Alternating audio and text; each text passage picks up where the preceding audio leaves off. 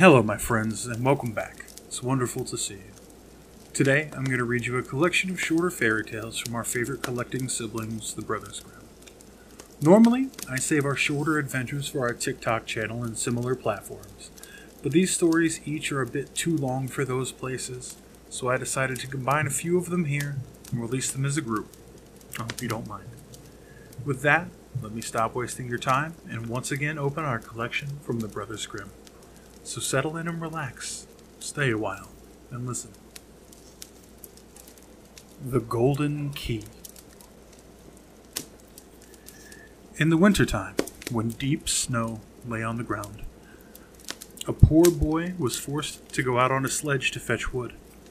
When he had gathered it together and packed it, he wished, as he was so frozen with cold, not to go home at once, but to light a fire and warm himself a little.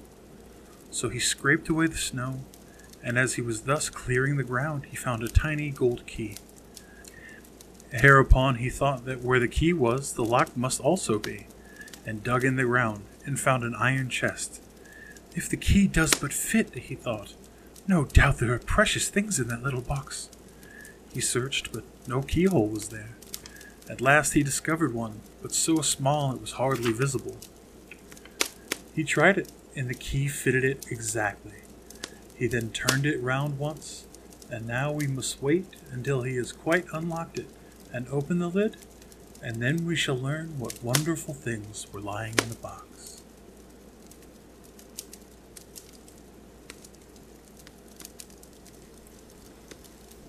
Sharing joy and sorrow. There was once a tailor who was a quarrelsome fellow, and his wife, who was good, industrious, and pious, never could please him. Whatever she did, he was not satisfied, but grumbled and scolded and knocked her about and beat her. As the authorities had last heard of it, they had him summoned and put in prison in order to make him better. He was kept for a while on bread and water and then set free again. He was forced, however, to promise not to beat his wife any more, but to live with her in peace and share joy and sorrow with her, as married people ought to do. All went well for a time, but then he fell into his old ways and was surly and quarrelsome.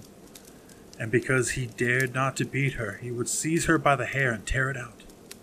The woman escaped from him and sprang out into the yard, but he ran after her with his yard measure and scissors and chased her about and threw the yard measure and scissors at her and whatever else came his way. When he hit her, he laughed, and when he missed her, he stormed and swore. This went on so long that the neighbors came to the wife's assistance. The tailor was again summoned before the magistrates and reminded of his promise. Dear gentlemen, said he, I have kept my word. I have not beaten her, but I have shared joy and sorrow with her. How can that be, said the judge, when she continually brings such heavy complaints against you? I have not beaten her, but just because she looked so strange, I wanted to comb her hair with my hand.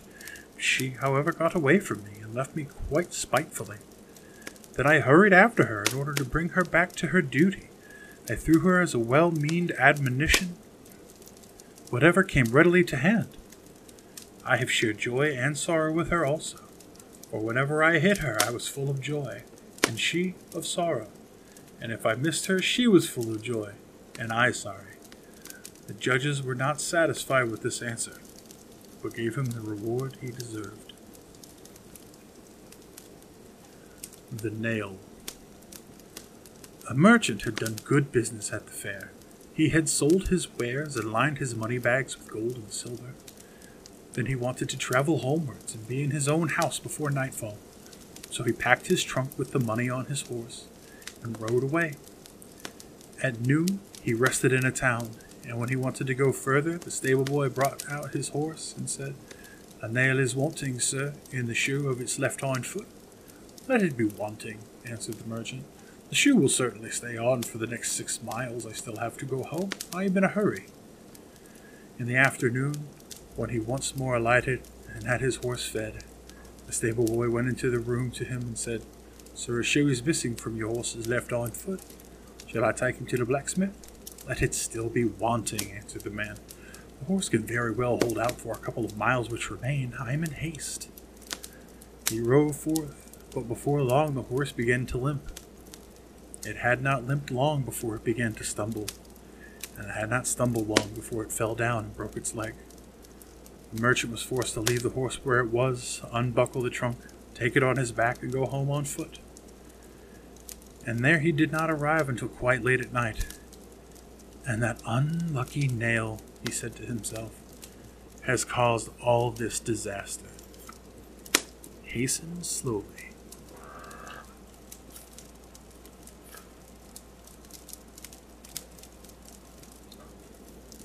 Sweet porridge.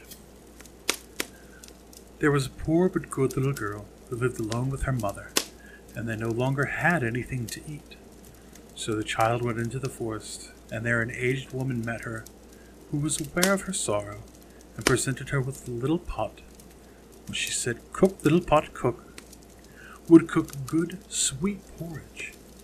And when she said, Stop, little pot, it ceased to cook. The girl took the pot home to her mother, and now they were freed from their poverty and hunger, and ate sweet porridge as often as they chose. Once on a time, when the girl had gone out, her mother said, Cook, little pot, cook.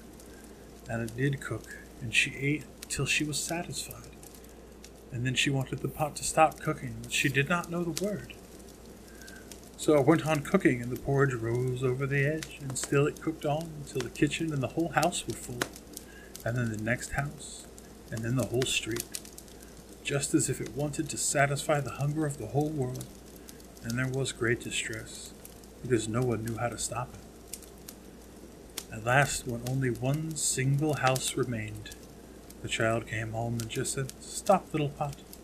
And it stopped, and gave up cooking and whosoever wished to return to the town had to eat his way back.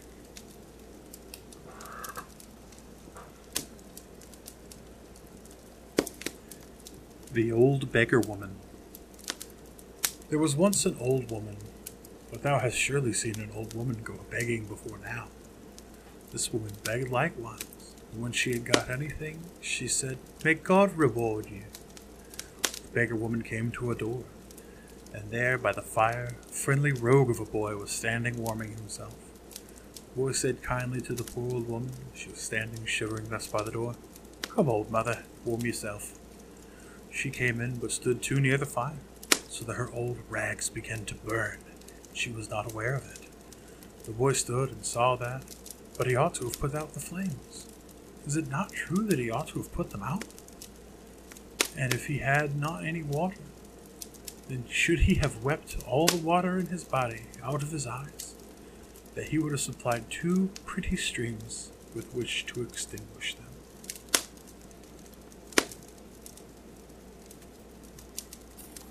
Simeli Mountain. Once there were two brothers, one rich, the other poor. The rich one, however, gave nothing to the poor one, and he gained a scanty living by trading on corn, and often did so badly that he had no bread for his wife and children.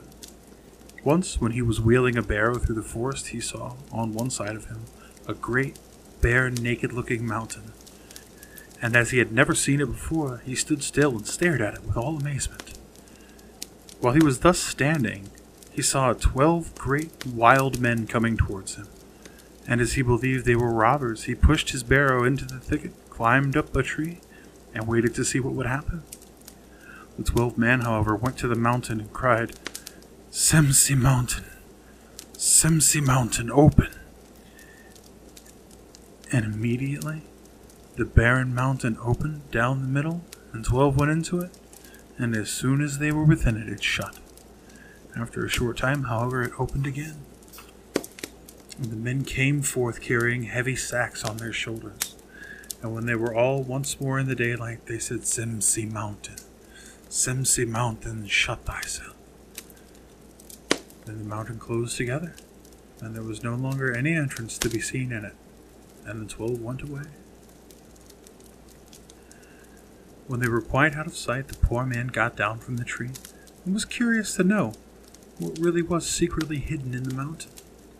So he went up to it and said, Semsi mountain, Semsi mountain, open. and the mountain opened to him also.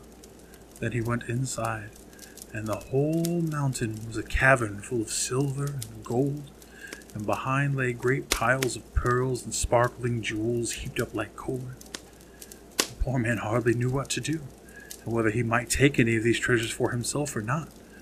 But at last he filled his pockets with gold, but he left the pearls and precious stones where they were. When he came out again, he also said, Semsi Mountain, Semsi Mountain, shut thyself.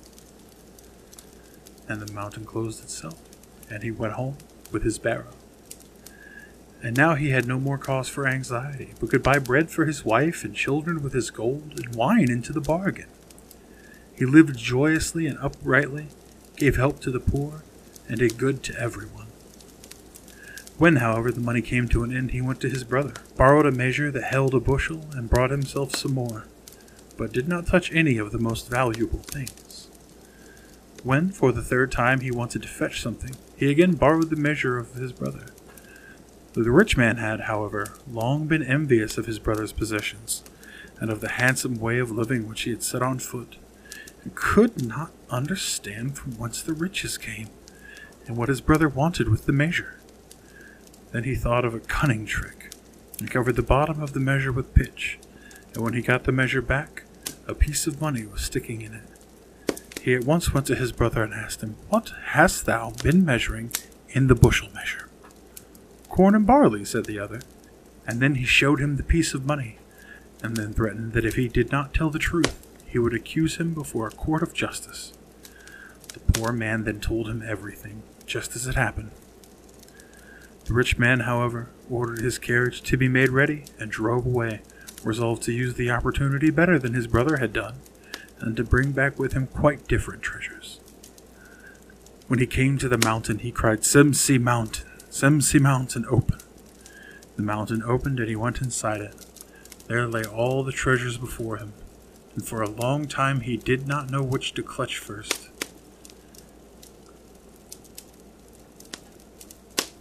At length he loaded himself with as many precious stones as he could carry, and he wished to carry his burden outside. But as his heart and soul were entirely full of treasures, he had forgotten the name of the mountain, and cried, Simeli Mountain, Simeli Mountain, open! That, however, was not the right name, and the mountain never stirred, but remained shut. Then he was alarmed, but the longer he thought about it, the more his thoughts confused him and his treasures were no more of any use to him. In the evening the mountain opened, and the twelve robbers came in.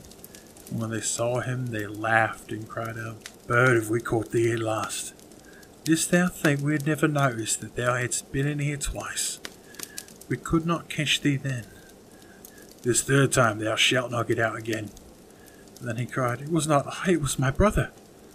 But let him beg for his life and say what he would they cut his head off. Thank you, my friends, for joining me for our story today. Your time is very precious to me. If you enjoyed our story, please leave me a review and a comment if your platform supports them, and share our little get togethers with your friends. All of these things are incredibly helpful to get our stories out to more friends. I had such a wonderful time with you all today, and I hope you'll join me again tomorrow, where I will read a new tale and invite you once again to stay a while and listen.